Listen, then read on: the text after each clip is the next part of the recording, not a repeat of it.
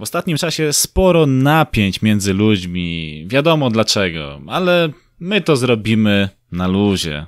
Oczywiście. Granice sportu, jak zawsze, tylko na luzie. Zrobimy to jak Cameron i Jules Santana w utworze Hejma. I liczę na to, że Romek podziała coś w tej kwestii przed samym rozpoczęciem najnowszego wydania właśnie Granic Sportu.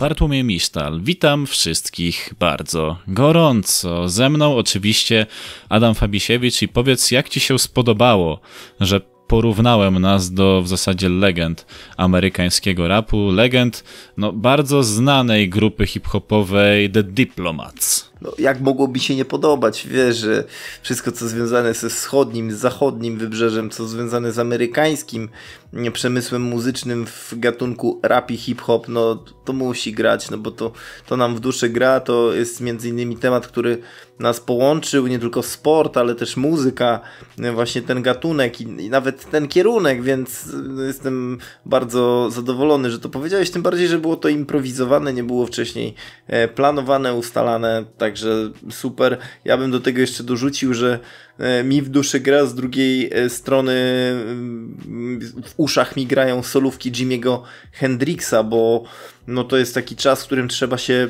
pobudzić do działania, trzeba energetycznie do sprawy podejść, nie dać się stłamsić koronawirusowi i całej e, zawierusze medialnej, która się niestety wytworzyła wokół nas i, i próbuje nas storpedować i mm, sprowadzić do parteru, ale my się nie damy, będziemy z, z pełną energią w tych granicach sportu działać i mówić o e, rzeczach ważnych, e, ciekawych i no co, mm, zaczynamy Bartku, no bo co tu, co tu dużo gadać. Tak, jeszcze zanim rozpoczniemy to w opozycji do koronawirusa, żeby pobudzić receptory, żeby pobudzić w ogóle nasze ciała do, do walki z codziennością, myślę, utwór Rage Against the Machine zatytułowany Know Your Enemy jeden z moich ulubionych utworów tejże grupy polecam, bo mi pomaga zarówno w cardio, jak i normalnie jak sobie słucham tego utworu na płycie winylowej, ponieważ akurat pierwszą płytę Rage Against the Machine mam na winylu. A tak swoją drogą, czy kojarzysz może taki motyw z teledysku Heima mm, między pierwszą a drugą zwrotką, kiedy e, pewna postać bez jednej nogi, teoretycznie, wydawać by się mogło, że bez jednej nogi tańczy na kulach w koszulce, w zasadzie w jerseyu Miami Dolphins. Czy poznajesz tego pana? Bo to jest bardzo znany pan, e, zwłaszcza jeżeli chodzi o polski rap. Wiesz co, e, nie pamiętam dobrze tego teledysku, musiałbym go sobie odtworzyć, e, żeby, żeby ci, ci odpowiedzieć precyzyjnie na to pytanie. E, no ale na pewno to mogę obiecać Ci, że na pewno zrobię to po, po nagraniu naszego podcastu i, i wtedy już będę obkuty w tej wiedzy. Natomiast e, no teraz tak na szybko nie chcę, nie chcę zgadywać, bo mogę rozumiem. się pomylić. Rozumiem, rozumiem. To zagadka też dla naszych słuchaczy. Zajrzyjcie do tego teledysku i udzielcie odpowiedzi. Myślę, że odpowiedź będzie zaskakująca, bo wiele osób, które śledzą scenę hip-hopową, Myślę, że zna tego człowieka doskonale. No dobra, e, Adam. Mówiliśmy, że zaczniemy od sportów amerykańskich, no bo jakby inaczej, no, granice sportu, tutaj mówimy głównie o sportach amerykańskich, nie tylko, ale w zdecydowanej większości, ponieważ sporty amerykańskie nadal e, trwają, w sensie sezony poszczególnych dyscyplin. No i myślę, że możemy spokojnie zacząć od baseballu, bo to nam chyba zajmie najkrócej.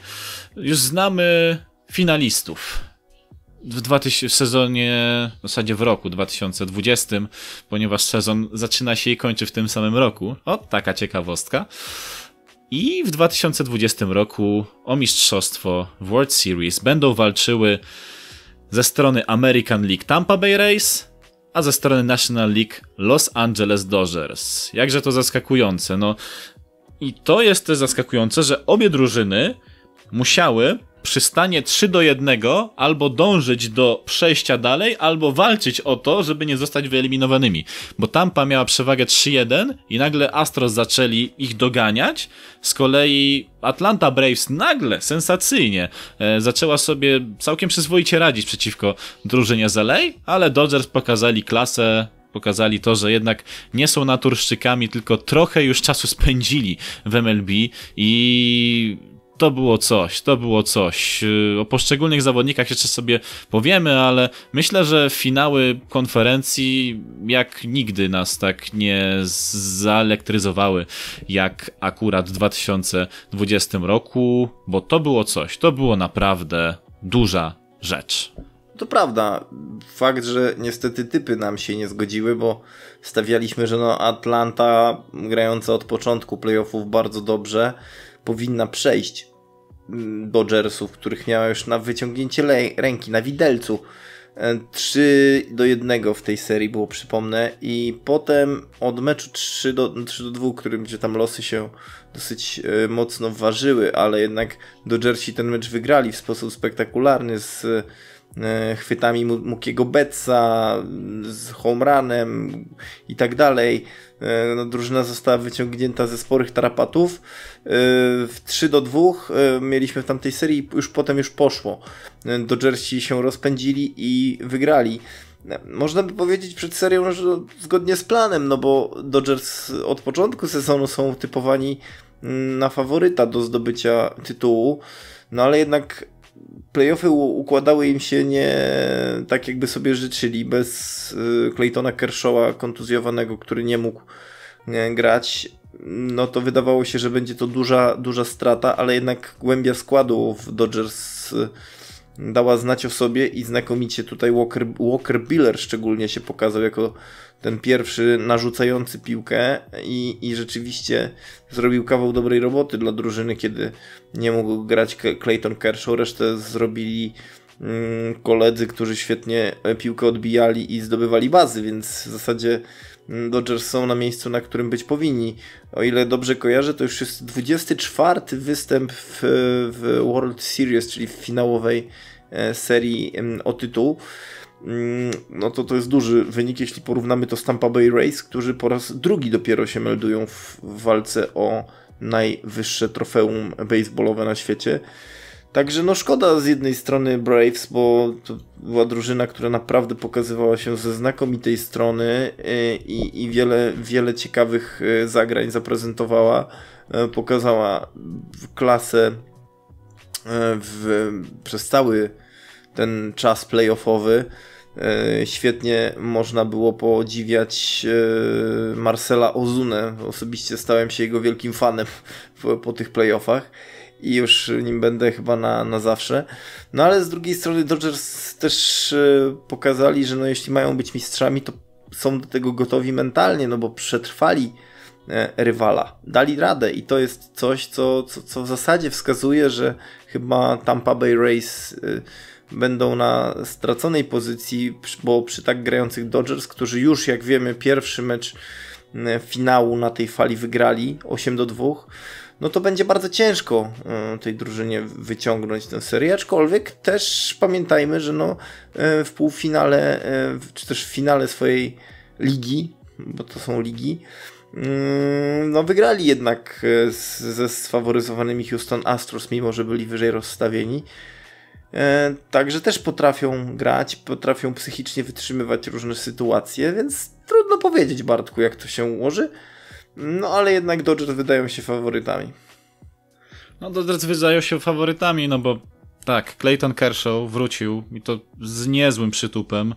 200 strikeoutów e, w postseason brakuje mu sześciu, żeby zostać absolutnym liderem w tej statystyce.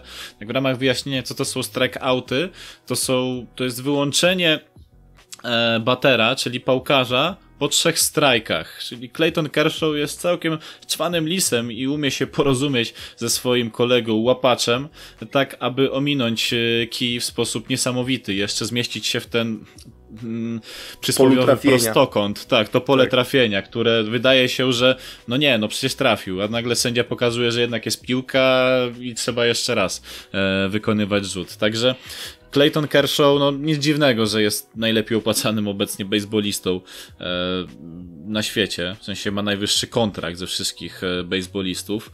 No i to procentuje, bo dzięki takim doświadczonym graczom doliczmy do tego właśnie Mukiego Betsa, którego ty już wymieniłeś, który ma doświadczenie mistrzowskie, bo on zdobywał już e, puchar mistrzowski razem z Boston Red Sox dwa lata temu. Mm, Cody Bellinger pokazuje naprawdę niesamowite rzeczy e, w tej serii, no to można odnieść takie wrażenie, że po tym pierwszym meczu, przynajmniej ja w World Series, e, że jeszcze ten początek można było odratować, ale kiedy już Dodgers rzucili swój mm, coraz wyższy bieg, to nagle zaczęło się robić nieciekawie po stronie defensywnej Tampy. Oni się strasznie gubili w momencie, kiedy Zapolowi mieli e, wyłapywać te uderzenia poszczególnych pałkarzy ze strony LA. No i głupie błędy w zasadzie zadecydowały o tym, że Dodgers spokojnie, swobodnym rytmem w kolejnych inningach zdobywali kolejne oczka, nie pozwalali rywalowi na to, aby e, się mogli rozhulać. No i dzięki temu pierwszy mecz został wygrany, ale przestrzegam przed hura optymizmem e, i już e, nakładaniu korony mistrzowskiej na głowy zawodników Dodgers, bo to jest jeszcze za wcześnie. Tutaj Kryspin Kuć, prywatnie fan San Diego Padres, mi kiedyś powiedział, że jeden zawodnik, jak, jak w żadnym innym sporcie drużynowym, tutaj akurat potrafi odmienić oblicze całej serii. I to widać było chociażby właśnie na przykładzie Mukiego Betsa, bo to on wyciągnął mecz numer 6 i 7 dla Dodgers e, w taki niesamowity sposób, że no, jaki on rekord w ogóle ustanowił? jeżeli chodzi o tę serię. On miał rekord bo... home, home runów w serii. E, jeżeli chodzi o jednego, jednego zawodnika, bo on też miał home run, a poza tym mówisz o meczu numer 6, ale przecież w meczu numer 5 złapał taką niesamowitą piłkę, która leciała na home run dla Atlanty. E, I ona by odmieniła być może bieg tego piątego meczu, kiedy Atlanta prowadziła 3 do 1 E, a on to wyłapał praktycznie wpadając na bandę i złapał to uderzenie. Więc e, no, naprawdę znakomite zagranie i, i Muki Bec pokazał wiesz, uderzenia uderzeniami, oczywiście wa ważne, żeby punktować, zdobywać home runy, ale pokazał też, jak ważna jest e, defensywa w baseballu, czyli jak ważne jest to, żeby mm, ograniczyć straty do minimum, bo nawet na po świetnym odbiciu piłki przez drużynę atakującą, e, warto walczyć do samego końca, żeby ona nie wyleciała za boisko, żeby jak najszybciej się pozbierać i jak e, najszybciej e, narzucić ją do bazy. No bo nawet jeżeli stracisz jedną bazę, no to, to, to nie stracisz jednak trzech baz, nie? To, to zawsze jest jednak warto walczyć do, do końca. Tak się wydaje, no my patrzymy na defensywę z, z europejskiego punktu widzenia, to się nam wydaje, że jaka defensywa, jaka w, w baseballu może być defensywa? No jest, jest zdecydowanie I, i tak bardzo ważne jest to, żeby była dobra komunikacja między graczami, którzy są w tym wycinku e, koła, w tym prostokącie pierwszym na bazach, no bo tutaj dobra komunikacja między nimi jest ważna, żeby tę, ta piłka szybko krążyła, ale równie ważne jest to, żeby szybko piłkę potrafili z pola z głębi pola zrzucić ci za polowi właśnie do tych ludzi e, przy bazach. No, mm, to jest bardzo dużo szczegółów i, i trzeba przy okazji zachować zimną krew, refleks, zwinność i, i zręczność, bo jeśli ktoś prób nie próbował nigdy e, złapać małej piłki lecącej tak wysoko i tak szybko, to polecam. Niech spróbuje złapać ją nawet, w, nie wiem, w jakąkolwiek gołą ręką, a co dopiero w taką rękawicę, która niby zwiększa Twoje możliwości chwytne, ale nie do końca zwiększa, bo to nie jest wcale takie proste. To nie jest wcale taki straszny opór, bo ona służy tylko temu, żeby ręka nie była obolała, ale ułatwia zdecydowanie łapanie e, piłki. To tylko tyle nic więcej nie daje. E, tak. A a tak jak mówiłeś o defensywie, to, to świadczy tylko o tym, jak ważni są Zapolowi w ogóle w jakiejkolwiek drużynie. I nie dziw się, dlaczego ja tak bardzo tutaj na Majka Trauta e, co chwila zwracam uwagę, bo on z racji tego, że jest świetnym pałkarzem, to też jest świetnym defensorem. No tak, ja pozycji. doskonale cię rozumiem, ale mówisz o Majku Traucie, który podpisał kilka lat temu ten rekordowy kontrakt na, na 13 lat, yy, no ale przecież chwilę później, w przeliczeniu na jeden sezon, yy, Steven Strasburg w Washington Nationals podpisuje też kontrakt, który jest rekordowy w historii franczyzy. I, I to jest też ogromny pieniądz dla zawodnika, który jest też, jak pamiętamy, zapolowym, tak? No bo e, mhm. Strasburg jest zapolowym. To widzimy, jak ważni są e, właśnie ci gracze, gracze z pola. Oczywiście trzeba być miotaczem, trzeba znakomicie miotać piłkę, no ale jeżeli nawet będziesz dobrze ją miotał, to zawsze człowiek, który stoi po drugiej stronie może ją odbić, chociażby się nie wiem jak dobrze potrafił narzucić. E, a jeżeli masz ludzi, którzy mówiąc kolokwialnie, zabezpieczają ci tyły, no to jest większa szansa na to, że zdobędziesz punkty. Tak to rozumiem i tak trzeba chyba ten baseball e, interpretować, no bo gracz zapolowy to nikt więcej jak ten, który stoi w głębi pola i zgarnia piłki właśnie z pola, te, które są wybijane poza obręb pierwszego prostokąta z bazami, o tak to, tak to nazwijmy. I, I wpiszmy do naszego słowniczka baseballowego. tak jeszcze w ramach przypomnienia instrukcji, strikeout y, jest zaliczany wtedy, kiedy mamy trzy strajki. Wtedy mamy już out i jeden pałkarz schodzi. A out można jeszcze zdobyć, to informacja tak, dlaczego akurat Zapolowi są tak ważni, ponieważ kiedy piłka leci, e, szybuje w zasadzie w przestworza, to jeżeli Zapolowy bądź jakikolwiek inny zawodnik złapie ją w powietrzu, mówię tutaj o zawodniku defensywy, e, w ręce, zanim ona spadnie na murawę, to wtedy to jest liczone jako out. Więc można naprawdę niewiele, wiele ugrać, a punkty jako defensywa, no nie da, nie da się zdobyć punktów jako defensywa, można tylko jako ofensywa. Tak, no ale można, e, można jednak wyautować e, pałkarza, prawda? Więc to jest ten plus, tak. jeżeli ktoś ma dobrego pałkarza i ten pałkarz odbije mocno, ale wysoko, czyli da czas e, człowiekowi w polu, żeby on ją złapał zanim uderzy o ziemię, no to masz szansę zaliczyć out dla tego mm, pałkarza i przybliżyć go do wyautowania z gry, zakończenia inninga, zdobycia punktu, e, cokolwiek by to znaczyło. A po trzech autach zmienia się strona. Tak jest. I drużyna atakująca staje się drużyną broniącą, a drużyna broniąca atakującą. I tak no to właśnie. wygląda. Bardzo proste. W ogóle to jesteśmy w trakcie nagrywania przed meczem numer dwa, więc nie znamy jego wyniku, ale liczymy, że będzie ciekawie.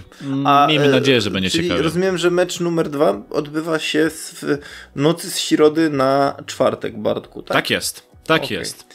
Tak. O takich więc... dziwnych porach, bo zauważyłem, że baseball jest transmitowany o porze tak, jeżeli chodzi teraz o te godziny, które mamy, to druga, druga 8 nad ranem na przykład. Albo widziałem też godzina, e, nie wiem, 19.05, albo chyba 20.17 na przykład. No, Ale śmieszne te godziny, godziny by się są, wydawało. Te godziny są y, y, takie bardzo amerykańskie, bo y, nie wiem, czy zwróciłeś uwagę, ale na przykład w koszykówce akademickiej bardzo często są te takie dziwne godziny. Od 12 już są transmitowane. Tak, podczas March Madness i na przykład masz, nie wiem, 11, 12, 4, e, jakiś mecz inny 12, 11, inny 13, 18, są takie bardzo e, no. dziwne godziny. E, więc Amerykanie lubią takie nie, e, nieregularne minutowo godziny, więc śmiesznie to dosyć wygląda, ale i tak najważniejsza jest gra. No może pobawmy się w typowanie, jak ta seria może się ułożyć czy Tampa Bay Rays są w stanie coś przeciwstawić, czy mm, ten bardzo dobry miotacz, jakim jest Willie Morton, coś tu jest w stanie mm, zrobić. Czy właśnie sam miotacz, myślisz Bartku, e, może odmienić, może odmienić serię, zrobić coś tak spektakularnego dla, dla drużyny, że przeciwnik się załamie i z, z naprawdę obniży loty, czy to jednak jest za mało? Nie sądzę, żebyśmy trafili na no-hitter e, w tej serii, bo to już są za wysokie progi. Tutaj nie ma słabych punktów i po stronie ofensywnej, i po stronie defensywnej. Tu każdy musi dać siebie 100%. Ten pierwszy mecz myślę, że był mm, takim małym wypadkiem przy pracy dla Tampy i teraz się wezmą w garść, bo no, jedynki nikt im nie dał za darmo, jeżeli chodzi o sezon regularny. E, a już w, w, poprzednich seriach pokazywali, że są w stanie małymi kroczkami, chociażby przypomnę tutaj serię z New York Yankees, która dopiero po pięciu spotkaniach się zakończyła i w ostatnim meczu oni bardzo zachowawczo podeszli do tego spotkania i bardzo zachowawczo, spokojnie i z wyczuciem wygrali, co prawda 2-1 w meczu numer 5, bo akurat y, półfinały e, były rozgrywane do trzech zwycięstw, ale dzięki temu uporowi i spokojowi udało im się przezwyciężyć Yankees, którzy byli typowani już do, na samą World Series. I co ten biedny Jerry Cole musiał sobie wtedy pomyśleć, że odszedł z organizacji, która nomen omen dostała się jeszcze dalej, a i tak później odpadła, więc no zaliczył w zasadzie no, podwójny knockout, y, mówiąc krótko. E, ale Tampa myślę, że ma jeszcze coś do udowodnienia. Poza tym e, Dodgersów można e, trochę, trochę zgasić w momencie, kiedy już drużyna zaczyna e, nadawać na właściwych torach. I to widziałeś zdecydowanie w dwóch pierwszych spotkaniach Atlanty przeciwko LA, gdzie Dodgers nie mieli w zasadzie nic do powiedzenia. Nie mieli żadnych atutów na to, żeby odpowiedzieć, dobra, teraz nasza strona, tylko jak my to zrobimy w tym momencie, kiedy rywal już nam odskoczył na kilka punktów. No ale później nastał mecz numer 3 i wtedy mieliśmy, Boże, 13 12, punktów. 12 do 0 12. w pierwszym inningu, no tak. No właśnie. No właśnie no. to jest, myślę, że to jest klucz dla tej serii, bo Tampa Bay Rays pokazywali, że, że mają fantastyczną obronę. Właśnie ta, ta fantastyczna obrona przy tym niskim wyniku 2 do 1 w meczu, o którym wspomniałeś, zdecydowała o tym, że to właśnie drużyna e, Stampy przeszła dalej. E, I myślę, że tutaj tej serii, którą mamy obecnie, mm, kluczem będzie spowolnienie tej niesamowitej ofensywy Dodgers. Jeżeli będą potrafili to zrobić baseballiści Tampy, to seria może być nawet siedmiomeczowa i możemy mieć mnóstwo emocji. Jeżeli to się znowu będzie tak układać jak w pierwszym meczu, który skończył się bodaj, nie wiem, 8-3, prawda? No to yy, mhm. będziemy mówili, że zaraz szybko to się skończy i i być może już za tydzień będziemy mówili, wiesz, podsumowywali mistrzowski sezon e, Los Angeles Dodgers i będziemy się zastanawiać, czy Magic otwiera szampana, czy, czy jednak skoncentrował się na pomocy po cichu Lakersom w off-season, wiesz, zobaczymy. E, czy gra w golfa, wiesz, czy, czy jednak płacze nad tym, że jednak Dodgers nie dali rady i trzeba dalej się męczyć. No ale to tak żartuję raczej. Natomiast zupełnie serio mówiąc, to no to Dodgers są mocni na pewno, ale Race nie są na dużo gorszej pozycji, bo tak jak powiedziałeś, jedynka tutaj akurat w przypadku się nie wzięła, nawet jeśli mm, mówić o dziwnym sezonie, który jest bardzo nieregularny, to to jednak e, Race pokazali, że są bardzo mocni i, i no właśnie na tę pozycję przywiodła ich e, bardzo dobra gra w defensywie. Zgodzisz się chyba. Tak, tak, tak, zdecydowanie. Zresztą też e, pragnę zauważyć, że bardzo krótki czas w jednej i w drugiej drużynie spędzili obaj trenerzy, zarówno Kevin Cash po stronie Tampy, jak i Dave Roberts po stronie Dodgers, bo zarówno jeden, jak i drugi mają nie więcej jak 5 lat urzędowania na stanowisku menedżera. E, odpowiednio odpowiednio Cash dla Tampy i Roberts dla Dodgers. E, jedna mała różnica, Dave Roberts ma wygrane World Series jako zawodnik to było w 2004 roku jako zawodnik Boston Red Sox, e, więc pewnie by chciał dołączyć do grona tych, którzy zgarnęli World Series jako zawodnik, jako trener. E, Kevin Cash nie ma aż tak bogatego CV. E, też trzeba powiedzieć, że Tampa Bay Rays nie jest jakąś wybitnie długo grającą organizacją w ogóle w MLB, bo jako Tampa Bay Red Devil Rays oni istnieją od 1998 roku, czyli nomen nomen tyle, ile żyje Maciek Jankowski. Eee, więc Tampa Bay jest tak, jest tak stara jak nasz kolega redakcyjny. Eee, Może powinniśmy Maćka zainteresować baseballem. No przez to myślę, że tak. No, to, to widzisz, dlaczego ja na przykład Minnesota sobie tak yy, upodobałem, bo oni też w 1989 roku powstali, więc są tak starzy jak ja no tak. w tym tak. momencie. Więc no Tampa chociaż ma młody staż w porównaniu do tego, co, co, co mają Dodgers, no bo oni istnieją już od Oj, oj, oj, ola Boga, ponad 100 lat. No jak nie tak, to jest w ogóle jedna z, naj, z, najstarszych organizacji w sporcie amerykańskich e, e, w ogóle, więc, mm. więc to jest... I to wszystko, a wszystko zaczęło się na Brooklynie. Tak. Więc y, Dodgers to wzięli I to, swoją nazwę to jest... i to też słusznie, jak ktoś zauważył, od Brooklyn Dodgers. Tak, właśnie. No ja, ja mówiłem chyba nawet o Brooklyn Dodgers y, kilka podcastów temu, jak e, e, mówiłem o. Znowu to powiem, Bartku. Chyba mnie zacznie Romek Mów. wycinać, bo Mów. za często wspominam Mów. o Kenie Barnesie i o e, tej znakomitej serii e, Baseball, tym 11-odcinkowym filmie dokumentalnym, ale to, że się zachwycam tak tym, e, no to. Słuchajcie, drodzy słuchacze, musicie po prostu zobaczyć, żeby zrozumieć, dlaczego warto się tym zachwycać i że, że ja naprawdę nie jestem chory psychicznie, nie mam ADHD, nic mi się w głowie nie stało, nie, nie, nie jestem pijany, tylko po prostu naprawdę ten mm, serial jest wart tego, żeby, żeby do niego zajrzeć, bo jeśli chcemy się zainteresować y, baseballem tak od strony, od, od początku, no to to jest naprawdę rzecz bardzo godna e, uwagi i mnóstwo ciekawostek można tam sobie e, przyswoić, żeby też zrozumieć, zrozumieć grę. Natomiast mm, jeszcze jedno słowo chciałem a propos Gerita Cola powiedzieć, bo przecież on jest, e, ten transfer był opiewany jako hit. I w zasadzie cały sezon można powiedzieć, że Gerrit Cole miał względnie udany, no bo zdecydowanie nawet można by powiedzieć, że że gdzieś by wśród y, miotaczy był w gronie ludzi, którzy powinni zakręcić koło MVP, może nawet, nie? Ale z drugiej strony, no jak zdobyć MVP, jeśli y, twoja drużyna, y, która typowana jest na faworyta, nie wchodzi do finału, przegrywa w dziwnych okolicznościach i, i w ogóle jest słabo, no to nie do końca to działa. No i pytanie, czy Gerrit Cole jednak się trochę nie zreflektował, że, że za wcześnie zdecydował się odejść, że przyjął ten kontrakt. A z drugiej strony to wiesz, grać w Jankis to jest tak jak grać w Barcelonie czy w Realu Madryt. Jak dostajesz propozycję, no to ją przyjmujesz. No raczej nie myślisz o tym, że, że nie warto, bo, bo to chyba zawsze warto jednak. Z perspektywy zawsze gracza. Warto, nawet, nawet jeżeli będziesz siedział 30 kolejnych spotkań na ławce, to może w 31 wyjdziesz na tych kilka minut i będziesz grać.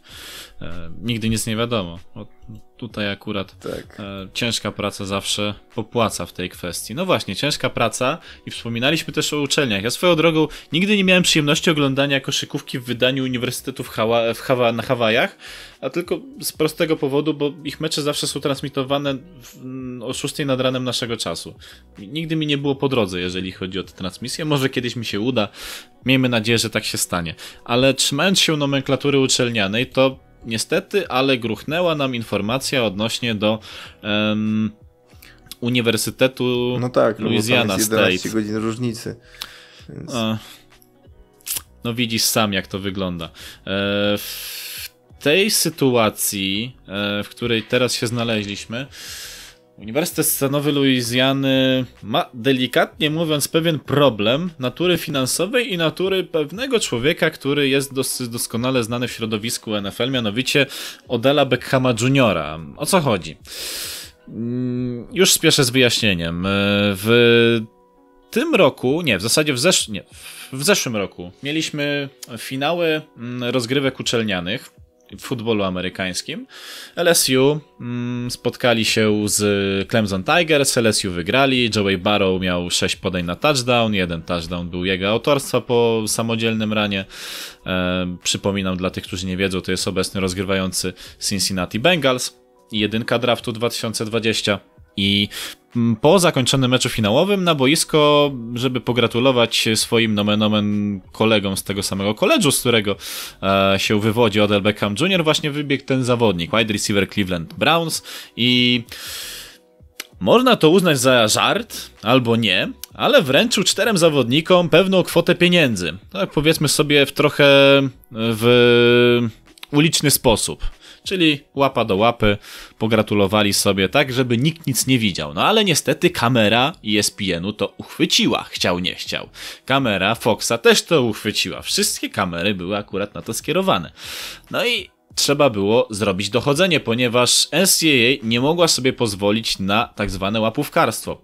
Później wyszło na jaw, że Joey Barrow oficjalnie przyznał się, że ci zawodnicy faktycznie dostali prawdziwe pieniądze i to w kwocie co najmniej 2000 dolarów na głowę.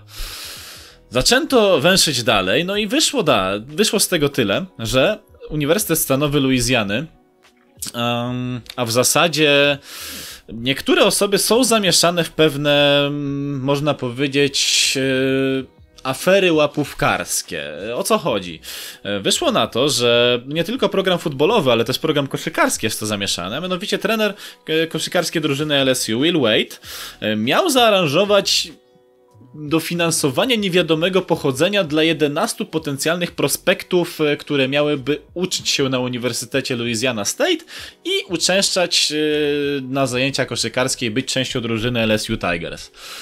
I te pieniądze miały trafić zarówno do zawodników, jak na rzecz stypendiów, do rodzin, do osób postronnych. Mówiąc krótko, łapówkarstwo w bardzo dużym cudzysłowie.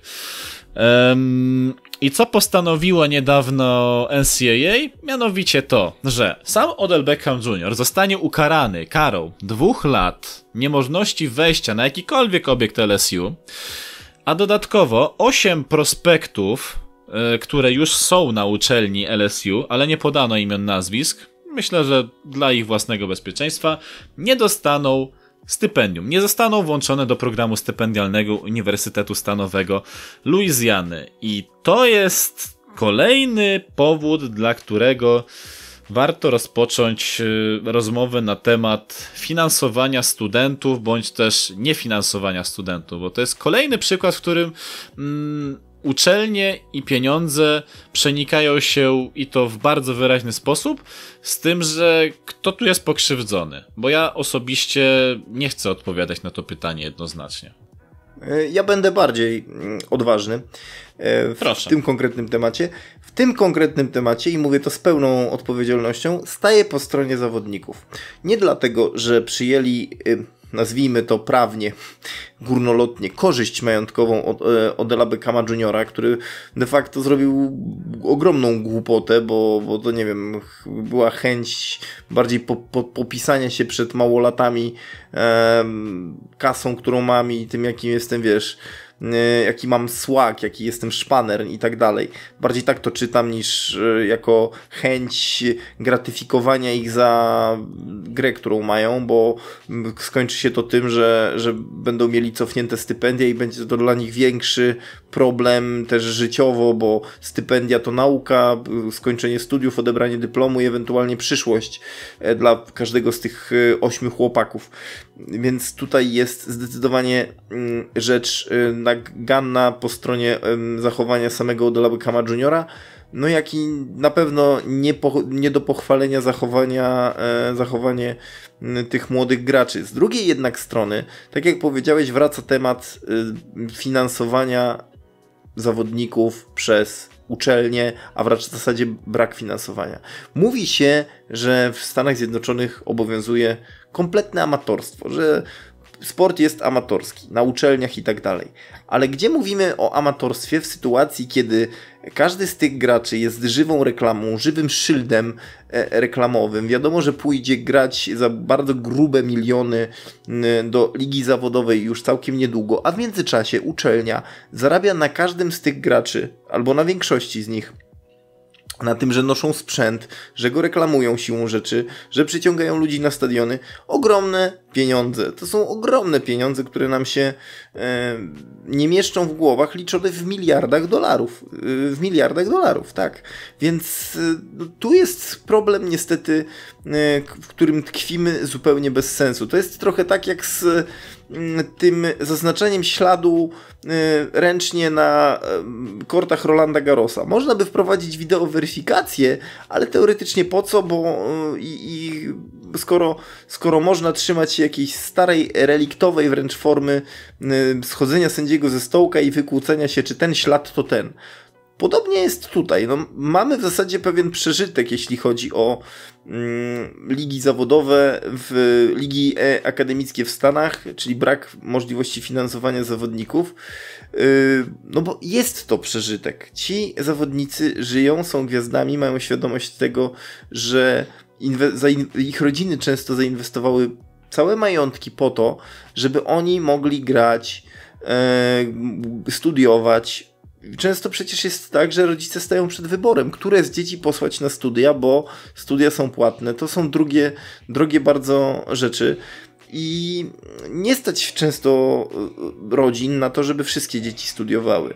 E, więc tym bardziej, że jeżeli taki dzieciak się dostaje na uczelnię z programem sportowym, w którym się spełnia, no to tym bardziej chciałby e, się tej rodzinie jakoś odpłacić. Często to są sytuacje, w których to są naprawdę nie bardzo dobrze sytuowani młodzi ludzie, nie, nie pochodzą z bogatych domów, więc tym bardziej pieniądze, jakiekolwiek, które mogą do nich potencjalnie napłynąć jeszcze w trakcie mm, e, życia akademickiego, są mm, sprawą kuszącą i nie można się im dziwić, że e, tej pokusie w pewnym sensie ulegają. Dlaczego mają nie dostawać pieniędzy za, za swoją pracę? Skoro płacą czesne, skoro wykonują dla uczelni jakąś pracę, za którą uczelnia odcina reklamowe, sponsorskie, sportowe kupony, no to dlaczego oni sami nie mogą dostać?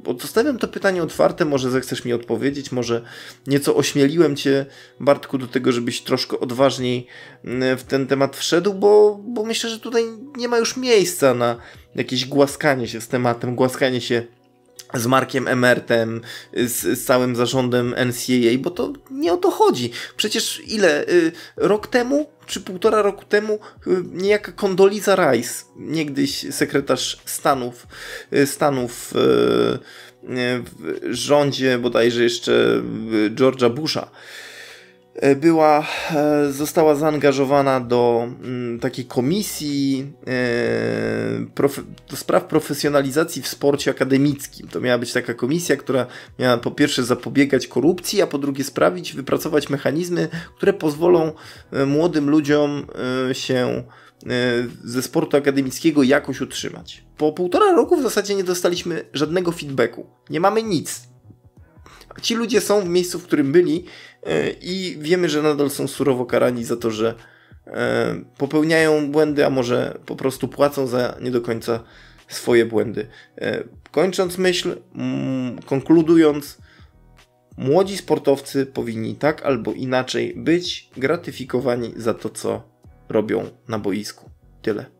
Przypominam sobie jedną rzecz. Kiedyś oglądałem filmik jakiegoś chłopaka, nomen omen z Polski, który dostał się na program stypendialny piłkarski do jakiejś uczelni w Georgii, uczelni chyba wojskowej. No, znaczy, nie żeby tam miał musztrać czy coś w tym stylu, tylko nazwa mm, po prostu. Wiem, wiem, coś związanego z armią. No. Mhm. no właśnie, i ten chłopak opowiadał, jak wygląda jego prosty dzień mm, z życia studenta, że rano ma trening, e, później idzie na zajęcia, do biblioteki, jak wygląda żywienie się w stołówce i mówi, że ma prawo e, do tego, aby zarabiać na uczelni jako pomoc w kuchni. On akurat wybrał pomoc w kuchni, więc y, trzy dni w tygodniu spędza mm, przygotowując też posiłki dla innych studentów.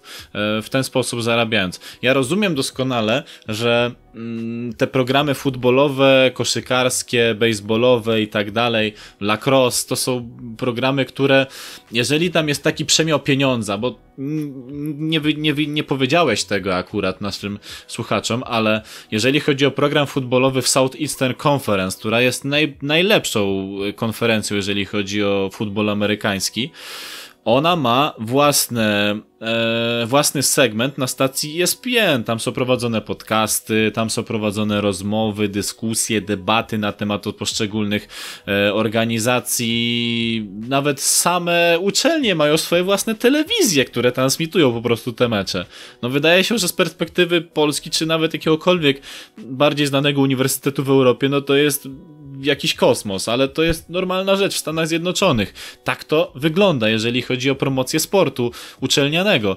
Ehm, więc te dyscypliny jak najbardziej, skoro taki jest przemiał pieniądza, to ci zawodnicy też powinni coś mieć z życia. No, jakby nie patrzeć, w dorosłym życiu pieniądz ciebie napędza też do tego, żebyś wykonywał swoją codzienną pracę, no bo pasja pasją, no okej, okay, no ale za coś musisz żyć, za coś musisz, wiesz, opłacić na przykład treningi, suplementację, jedzenie, mieszkanie i tak dalej, no to się nie bierze z, nieba, pieniądze nie rosną na drzewach, jak mawiał klasyk.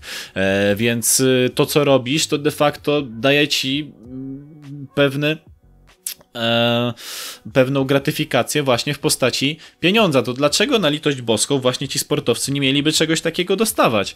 E, ja rozumiem, że może takiemu koszykarzowi czy futboliście nie chciałoby się, tak jak ten chłopak z Polski, e, robić na stołówce, bo uważa się za Bóg wie kogo, no ale no już kurczę, jeżeli nie w te, to w tamte. Z drugiej strony, ja też bym w sumie stanął po stronie zawodników, ale tylko tych, którzy byli pokrzywdzeni pod tym meczu finałowym, bo ci, którzy akurat mieliby przyjmować te łapówki, od trenera koszykarskiego no, ja się na takie coś nie godzę. Jeżeli to ma iść w stronę łapówkarstwa, takiego tylko po to, żeby ściągnąć chłopaka do LSU specjalnie, no to ja gratuluję skautom, którzy akurat, czy też y, ludziom z uczelni, którzy przekonali go akurat, chodź do Louisiana State, tu jest fajnie, olej Alabamę, olej, nie wiem, Uniwersytet Mississippi, bo tam są same, nie wiem, y, tam cię okradną, tam nie będą dawali ci dobrego wykształcenia, u nas będzie spoko, mamy ładniejsze cheerleaderki, na przykład yy, i chodź tutaj do nas, tak, chodź tutaj, my cię przytulimy, weźmiemy pod swoje skrzydło i my cię wykształcimy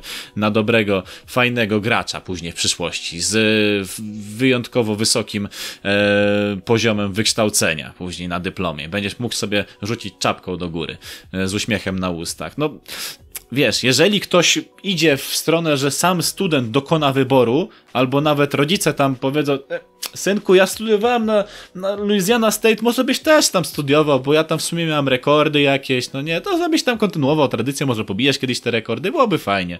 No jeszcze jestem w stanie to zrozumieć, ale jeżeli przychodzi ci człowiek z tego uniwersytetu, mówi ci, słuchaj tam, weź tę kopertę, u, będzie ci dobrze, pokryjesz sobie tam na rok stypendium, nic się nie stanie takiego, no spokojnie, abyś tylko był u mnie w drużynie. Nie, ja się na coś takiego nie godzę. Ale to, to okay. co mówiłeś wcześniej, odnośnie do tych zawodników, którzy przyjęli tę ghetto łapówkę od Odela Beckhama Juniora, no ktoś tutaj ewidentnie nie zrozumiał e, o co chodzi. Bo i też e, wydaje mi się, że naprawdę Odell Beckham mógł nie do końca być świadomy, bo jak patrzyłem na, na to, jak, jak on wykonuje gestykulację, jak on się zachowuje, to nie do końca mi się wydaje, że on był trzeźwy w tamtym no momencie. No tak, ja ci mówię, to było coś na zasadzie takiego, wiesz, um, Odell Beckham, wielki szpaner, przychodzi, macie tu dzieciaki od wielkiego gwiazdora um, um, NFL, który tu ma dobre serce i, i, też jest częścią tego programu, wy jesteście młodziaki, życie przed wami macie, tu się pobawcie, macie, wiecie, że chciał ich tak docenić, taki człowiek dusza, który chciał docenić innych chłopaków w ogóle nie myśląc o konsekwencjach. Też to tak odebrałem. Natomiast mm -hmm. wyszło, wyszło jak wyszło. No po prostu literalnie potraktowano to jako niezgodność z przepisami. Czyli może pytanie, czy przepisy jednak nie są złe? No właśnie, może trzeba byłoby się nad nimi mocniej e, zastanowić, tylko znowu wrócimy do sytuacji, w której czemu tu się dziwić, że Condoleezza Rice y, nie podjęła żadnych większych działań jako szefowa komisji, o której wspomniałem, skoro nie była w stanie podjąć konkretniejszych działań zaraz po tym, jak kilka lat wcześniej, kiedy była e, w administracji rządowej, nie podjęła konkretnych działań zaraz po huraganie Katrina, tylko nie wróciła, przecież to była słynna sprawa, nie wróciła do jakby Białego Domu, do sztabu zarządzania kryzysowego, bo akurat tego samego dnia E, miała, uważaj, yy, premierę w operze albo w teatrze. I jakby w takiej sytuacji już nic mnie nie zdziwi, nie? Więc tym bardziej nikt się nie będzie przejmował specjalnie paroma chłopaczkami, którzy e, stracą stypendium, bo coś tam zrobili niefajnego w mniemaniu niektórych ludzi.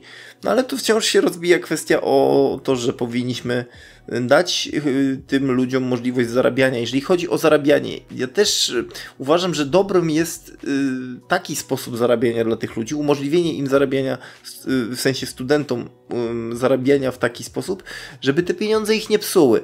Więc rzeczywiście przy, przy, przypadek tego chłopaka, o którym mówiłeś, który na uczelni wojskowej zarabia przygotowywaniem jedzenia innym mm, studentom, no to jest pewien e, rodzaj też nauki szacunku do życia, do, do zarabianego pieniądza i na pewno... I do osób, którzy z tobą przebywają w otoczeniu. To prawda I, i, i kupuję to, bo to się też wpisuje w poetykę i w filozofię działania uczelni wojskowej, w której jednak szacunek do drugiego człowieka, szacunek do regulaminu, szacunek do wartości jest sam w sobie wartością nadrzędną.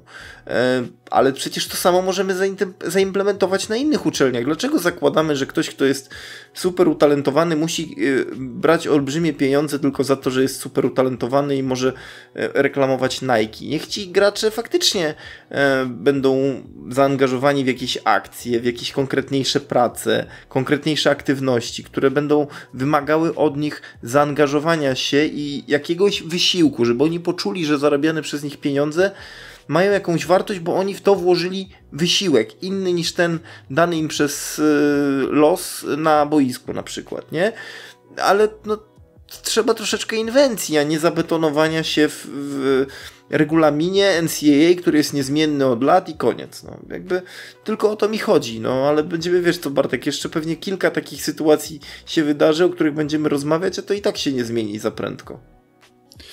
No niestety nie. Yy, I wiesz co, ja teraz sobie zdałem sprawę z tego, że przecież ci zawodnicy, którzy już e, są w ligach zawodowych, oni kiedyś byli studentami. Na miłość boską, studenci, no nie? Co z tego? Sportowiec i tak dalej. To byli studenci, oni byli na uczelni.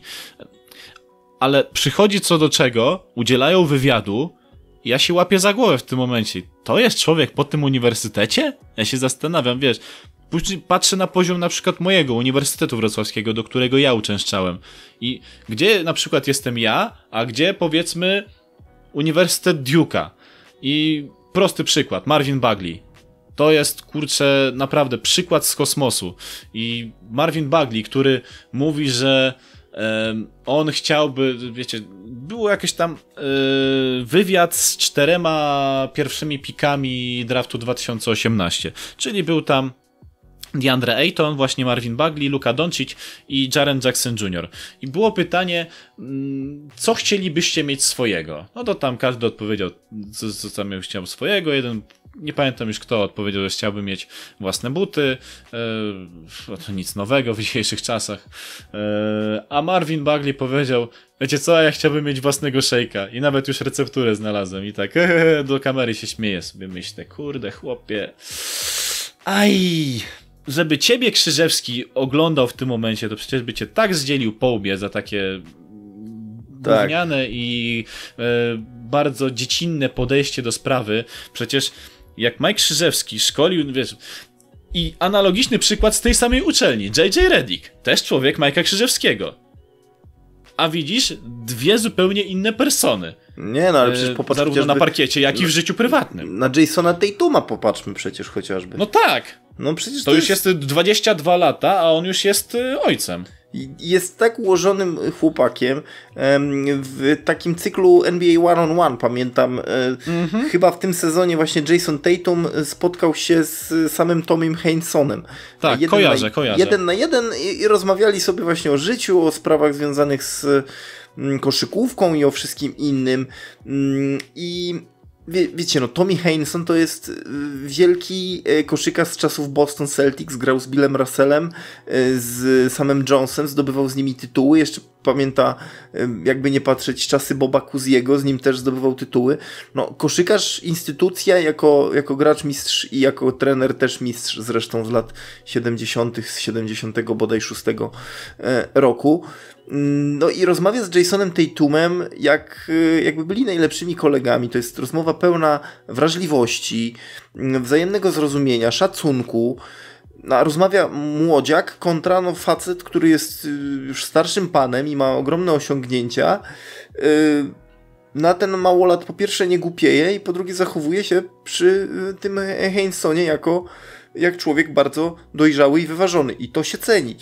Właśnie, właśnie to, co mówisz, że rzeczywiście Bagley chyba nie dorósł do, do roli, jaką mu postawiono, no bo dwójka w drafcie E, to wydawać by się mogło, że no wszystko jest na swoim miejscu. Sportowo może i tak, ale, ale mentalnie jak widać nie i no to też e, materiał do przepracowania. E, inna sprawa, że akurat więcej chłopak kontuzjowany niż gra, więc, więc to też niedobrze. No ale obyśmy, obyśmy w, przy okazji następnych draftów, a przecież draft NBA już w listopadzie, E, mogli mhm. mówić tylko o ludziach mądrych życiowo i, i, o takich, którzy, ach, niestety nie będzie mógł zagrać w NBA w najbliższym sezonie, bo przyjął korzyść majątkową albo wyszła znowu jakaś afera. No teraz, teraz chyba tego nie będzie, bo no, sezon nie grał w sumie, więc, więc chyba nie będziemy mieli takiego problemu, ale kto wie, kto wie, oby nie. Oby nie, oby nie. Tak swoją drogą sobie przypomniałem, pewne zdanie, które wypowiedział kiedyś Ice Cube e, w jednym z programów, które miałem okazję oglądać e, kilka lat temu. I Ice powiedział coś takiego. Nie, nie Ice Cube, Ice T. E, no, też Ice, czyli też chłodni panowie. Ale Ice-T powiedział coś takiego, że bez względu na to, mm, jak bardzo jesteś poukładany, ale jako Afroamerykanin zawsze gdzieś ta mentalność getta w tobie zostanie. I to, to, to dopiero do mnie dotarło po jakimś czasie, jak już sobie przeglądałem po raz kolejny jeszcze raz tę sytuację z Odelem Beckhamem Juniorem po zwycięstwie LSU nad Clemson w finałach e, futbolowych w lidze akademickiej. Więc no chciał, nie chciał Adam, wiesz, jakobyś uczelnię nie kończył, bądź nie kończył nawet, a dokończył później i jakkolwiek byś nie był dobry w tym, co robisz, to, to jednak y, ja już zaczynam powoli rozumieć, dlaczego oni w tych wywiadach, bez względu na to, czy to jest LeBron, czy to jest ktokolwiek inny, oni się tak wypowiadają. I to, to już dla mnie nie jest jakimkolwiek zaskoczeniem. Niestety, ale nie jest. Inna sprawa, że akurat naprawdę Odell Beckham to jest y, facet z, naprawdę z dobrym sercem, to trzeba przyznać, y, bo trzeba odróżnić od Dela Beckhama Juniora od y, na przykład Antonio Browna, który ma po prostu źle w głowie. Fiubździu. Y, I, i, I to też trzeba powiedzieć, a mówię o tym nie, nie przez przypadek, bo na zakończenie Bartku uraczę cię nowiną. Otóż Seattle Seahawks są ponoć bliscy zakontra zakontraktowania Antonio Browna. Więc to o taka Boże. ciekawostka. Mam zawał. Mam zawał. Taka ciekawostka Helena. dla ciebie, którą zgłębimy pewnie. Może, czekaj, dzwonię do Pita Karola. Pit, coś ty najlepszego zrobił. Ślij mi defibrylator. receiverów ci brakuje? Ślij mi defibrylator do Polski. Ja rozumiem, że z Marszonem Lynchem to było nieporozumienie, bo chciał, nie chciał, to... Ale wiesz, moja, Marszona Lyncha... Moja babcia by wybiegała więcej No tak, ale Marszona Lyncha znali z tych najlepszych lat, mistrzowski y, skład, Dobra, te sprawy. Znali. Czas przeszły. No dobrze, no ale to był ich człowiek, więc tutaj jeszcze jestem w stanie to zrozumieć. Znając, wiedząc jakim człowiekiem jest Antonio Brown, jak jest w sprawie kłopoty yy, wychowawcze, subordynacyjne, no to tutaj bym się jednak poważniej zastanawiał, no ale wciąż jednak wierzy się w jego ogromne możliwości sportowe. Co do tych niestety, czy stety, nie ma wątpliwości. Więc no, ciekawy jestem, co się, jak, jak się rozstrzygnie sprawa z Antonio Brownem, ale pewnie Seahawks go, Seahawks go wezmą. Wiesz, nadzieja w tym jest jeszcze taka, wezmą. że no jednak trafi pod skrzydła Pita Karola. No a to jest jednak? Taki, taki, wiesz, Greg Popowicz w futbolu amerykańskim. No. Pod koniec zeszłego roku był proponowany przez Seahawks i nawet był w ośrodku treningowym, tylko on sam powiedział, że to nie, to nie jest jego poziom. No to ja już nie mam pytań. A nie, czekaj, mówiłem Seahawks? E, w Saints był, przepraszam, e, pomyliło mi się. E, no w Saints, jak, bo, jak bo, miałem w głowie przy okazji to, że Sean Payton odesłał z oślej ławki Michaela Thomasa oficjalnie. Także może opuścić oślą ławkę i może wracać do gry. No to jak mówi o, o receiverach typu Alvin Kamara, e, Michael Thomas, że to nie jest jego poziom, to ja nie wiem o jakim poziomie mówi Antonio Brown. Czy to on nie dorósł do poziomu w tej dwójki, czy to oni w jego mniemaniu są za słabi na niego. Więc zresztą nie wiem. Naprawdę nie chcę aż tego komentować, bo to Szkoda. Szkoda. Szkoda czasu, ale można pokomentować to, co się wydarzyło w ostatniej kolejce, a wydarzyło się naprawdę sporo i w sumie muszę potwierdzić twoje słowa odnośnie do tego, że mecz Tampy z Packers był naprawdę kozacki, bo tak jak, wiesz, po pierwszej kwarcie widziałem już komentarze na Twitterze, że nie, że ta ofensywa Tampy to się nie nadaje na tę defensywę Packers. No tylko później widziałeś jeden interception, drugi interception, no jeden właśnie. touchdown, drugi touchdown i nagle coś tutaj nie, nie tego. Nagle Rob Gronkowski wrócił z, wiesz, wydobył się, niczym z Feniks z popiołów powstał, ten wielki Rob Gronkowski, którego tak bardzo kochaliśmy e, za wspaniałe przedzierania się i odrzucania zawodników, niczym, e, nie wiem, liść, który ci opada na głowę, a złaź ze mnie, idę dalej. E, takiego Roba Gronkowskiego aż się chciało oglądać. E, tak samo takiego Toma Brady'ego, który miał przegląd pola genialny według mnie. I nagle ten, ci Packers, którzy ze śmiechu już sobie liczyli, które tu już touchdowny mamy w jednym meczu, no to teraz tak się zastanawiali, dobra, które tu już fumble w tym meczu.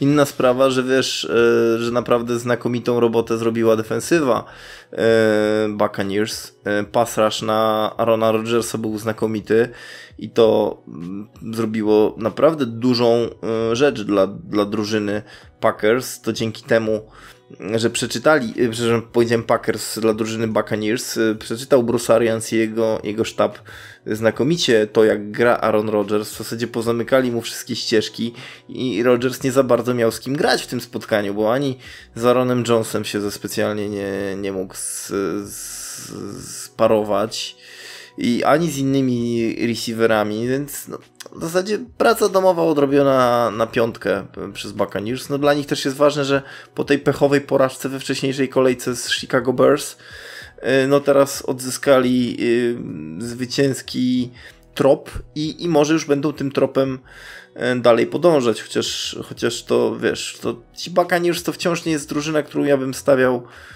do mistrzostwa. To, to, nawet nie, jest, nie są finały konferencji jak dla mnie. No ja wiem, że Gronkowski, że Brady.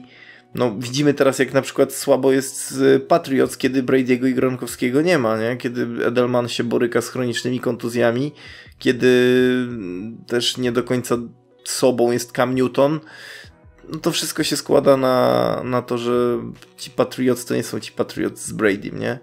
Ale mimo wszystko mm-hmm. Buccaneers nie zostaną uczynieni e, drużyną mistrzowską tylko przez tę dwójkę, o, którą o której powiedzieliśmy. Mhm, to się zgadza. Tak mówiłeś o Patriots. Y, ja widziałem ten mecz y, z Denver Broncos i, i w sumie bo mieliśmy takich kilka spotkań na styku, gdzie nie do końca było wiadomo, która drużyna może wygrać. I takimi spotkaniami było chociażby mecz Giants z Washington. E, chciałem powiedzieć Redskins, kurczę, wiesz, stara nomenklatura się we mnie odzywa. E, tak. Giants, okazało się, że jednak Giants są pierwszą drużyną z Nowego Jorku, która wygrała w tym sezonie. Brawo, mają jedno zwycięstwo, szkoda, że mają ujemny bilans, zresztą jak wszystkie drużyny w NFC East, mm, ale właśnie spotkanie Baltimore Ravens, Philadelphia Eagles, no Carson Wentz bardzo ładnie napędzał tam e, drużynę Filadelfii e, w końcówce. No i tak widziałem strach w oczach e, zawodników Joe'a Harboa. To, to, to, to, wiesz, wydaje się, że Baltimore tak gładko przejdą sobie przez sezon regularny, no bo już nabrali ogłady, wiedzą z czym co się je. Mark Ingram gra, Lamar Jackson to po raz kolejny będzie e, potwierdzał swoją dobrą skuteczność, a tutaj nagle się okazuje, że z Filadelfii, która tak no gra, nie gra, powiedzmy sobie, e, okazuje się, że to jest drużyna, która nie zapomniała od czasu tego Super Bowl 2018 roku, e, że, że jednak są mm, warci tego, aby nadal y, na nich się przyglądać, aby ich nie skreślać.